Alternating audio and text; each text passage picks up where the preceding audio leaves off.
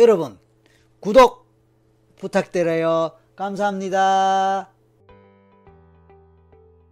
자, 오늘의 주제는 최면을 위한 준비입니다.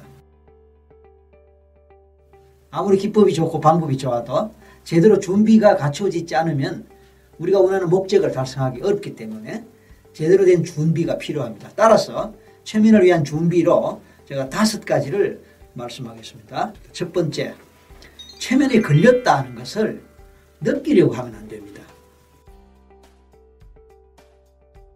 많은 분들이 정말 최면에 걸렸는지를 확인해 보고 싶어 합니다. 그래서 중간에 눈도 떠보고 중간에 움직여 보기도 하면서 어, 정말 내가 최면에 걸렸을까 하고 확인하려고 합니다. 그거 올바른 준비 상태가 아닙니다. 최면에서는 기본적으로 의식과 무의식이 공존합니다. 최면에서 무의식만 하는 것이 아니고 의식도 같이 있다는 뜻입니다. 따라서 의식이 자꾸 의심을 하고 의식이 자꾸 자기 자신을 분석하고 또 비판하려고 하게 됩니다. 따라서 그런 의식에 영향을 계속 받기 때문에 우리가 최면에 걸렸다고 하더라도 최면에 걸린 것 같지가 않다는 것입니다. 그렇기 때문에 최면에 걸린 것을 확인하려고 하는 순간 최면에 걸리다가도 깨어버리는 최면에 들어가더라도 제대로 못 들어가는 그런 결과가 생기기 쉽습니다.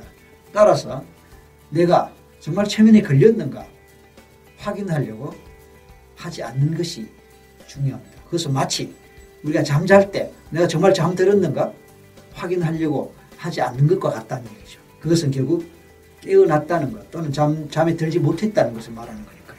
따라서 그런 확인도 필요 없이 그냥 잠들듯이 최면에 걸렸음을 확인할 필요가 없다는 뜻입니다. 두 번째는 이완감을 기대하라. 이완감. 영어로 우리가 릴렉스라는 표현을 합니다. 저도 또 최면할 때 릴렉스 뭐 이런 식으로 단어도 쓰고 표현도 잘 합니다. 편안하다는 겁니다. 여러분 넓은 바닷가 모래밭에서 빛이 채어 에 몸을 기대고 편안하게 누워서 푸른 하늘을 바라보며 불어오는 바닷바람을 쐬면서 파도 소리를 들으며 눈을 감고 상상의 세계로 들어간다면 어떨까요? 따끈한 햇살을 온몸에 받으면서 파도 소리가 귓전을 스치고 바다의 짠념까지 느껴지는 그런 상태. 그것이 바로 이완감입니다. 어떤 걱정도 어떤 근심도 없고 온 몸을 그냥 편안하게 한 상태에서 모든 것을 맡겨버리는 그런 몸과 마음의 상태. 그것을 느낄 수 있다면 최면하기 가장 좋은 조건이 됩니다. 그런 이완감 느낄 수 있으면 그걸로 족합니다. 앞에서 말했듯이 최면이 걸렸는가 걸리지, 걸리지 않았는가 중요하지 않습니다. 내가 지금 참 편안하구나 그리고 충분히 이완되어 있는 것 같구나 그것으로 족하다는 뜻입니다. 자, 세 번째 당신은 스스로를 통제할 수 있습니다. 셀프 컨트롤이 가능하다는 뜻입니다. 많은 분들이 또 최면에 걸리면 무의식에 빠져버리기 때문에 자기가 자기를 통제할 수 없거나 그냥 무엇인가 끌려가면서 최면가가 시키는 대로만 따라 한다고 생각하지만 그것은 틀렸습니다. 내가 눈 뜨고 싶으면 눈을 뜰 수도 있고 하기 싫으면 하지 않을 수도 있을 정도로 스스로를 통제하고 컨트롤할 수 있는 능력과 또 그런 상태가 최면에서는 충분히 마련되고 지속될 수 있다는 것. 그것을 아는 것이 중요합니다. 심지어는 어, 최면에서 깨어나지 못하면 어떡합니까? 영원히 잠들어 버리는 거 아니에요? 이런 참 걱정을 하시는 분도 마찬가지로 아 최면 중에도 내가 나를 통제할 수 있구나 라고 생각한다면 그런 걱정이나 불안 필요 없겠죠. 기억하십시오. 최면 중에도 충분히 자기를 통제할 수 있기 때문에 심지어는 거짓말 할 수도 있어요. 만들어내는 가짜 기억도 말할 수 있어요. 그러나 우리가 제대로 효과를 보기를 원한다면 그런 갈 필요가 없겠죠. 그러니까 통제할 수 있다는 그 기억하시기 바랍니다. 자, 네 번째입니다. 자, 최면을 우리가 한다는 것은 최면에 들어가는 또는 최면에 걸리는 연습을 하는 것과 같은 것입니다. 우리가 뭔가 새로운 걸 배울 때 외국어를 배운다거나 아니면 어떤 기계나 도구, 악기를 배울 때에 그것을 만지고 또 다, 다루어 보고 한다는 것은 결국은 연습하는 꼴이에요. 서툴지만 부족하지만 반복, 반복, 실시하고 또 경험한다는 것.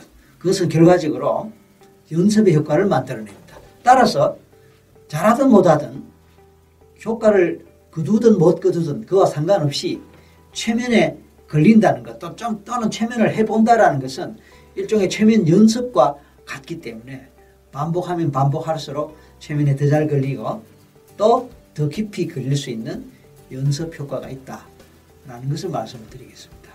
그래서 한 번 해서 안 된다고 두세 번 했는데도 안 된다고 실망하시지 말라 이런 뜻입니다. 한 번 했건 두세 번 했건 열 번 했건 그것은 결국은 더 잘 되기 위한 연습을 한 꼴이니까 그것을 반복한 만큼 좋습니다. 자 마지막 다섯 번째입니다. 최면에는 개인차가 있습니다. 모든 사람이 다 똑같은 수준과 똑같은 방식으로 최면에 들어가는 것 아닙니다. TV나 영화에 나오는 최면 장면은 가장 예, 모범 사례라 그럴까요? 최면에 잘 걸리는 사람들의 얘기나 모습들을 보여줍니다. 그것은 상위 몇 퍼센트에 해당되는 그런 예라고 볼 수 있습니다.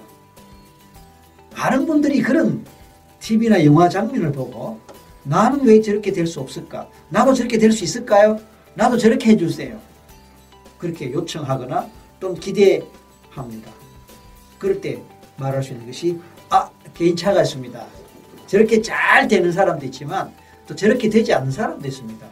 또 다르게 말하면 저런 형태로 되는 사람도 있지만 이런 형태로 되는 사람도 있고요. 또 다른 형태로 되는 사람도 있습니다. 따라서 다른 사람처럼 나도 그렇게 되지 않는다고 실망하거나 또 비교해서 괜히 스트레스 받을 필요가 없습니다. 나는 나대로 또 저 사람 저 사람대로 또 다른 사람 다른 사람대로 다양하게 최면에 걸리고 또 최면에 걸리더라도 다양한 상태나 모습으로 볼 수 있다는 것 또는 보일 수 있다는 것 그것이 중요합니다. 그래서 오늘 다섯 가지 말씀했습니다. 이 다섯 가지 잘 명심하시면 우리는 다음 시간에는 최면 경험은 과연 어떤 것인가 구체적으로 최면 경험에 대해서 말씀드리겠습니다. 이상 오늘 최면을 위한 준비에 대해서 말씀드렸습니다. 감사합니다.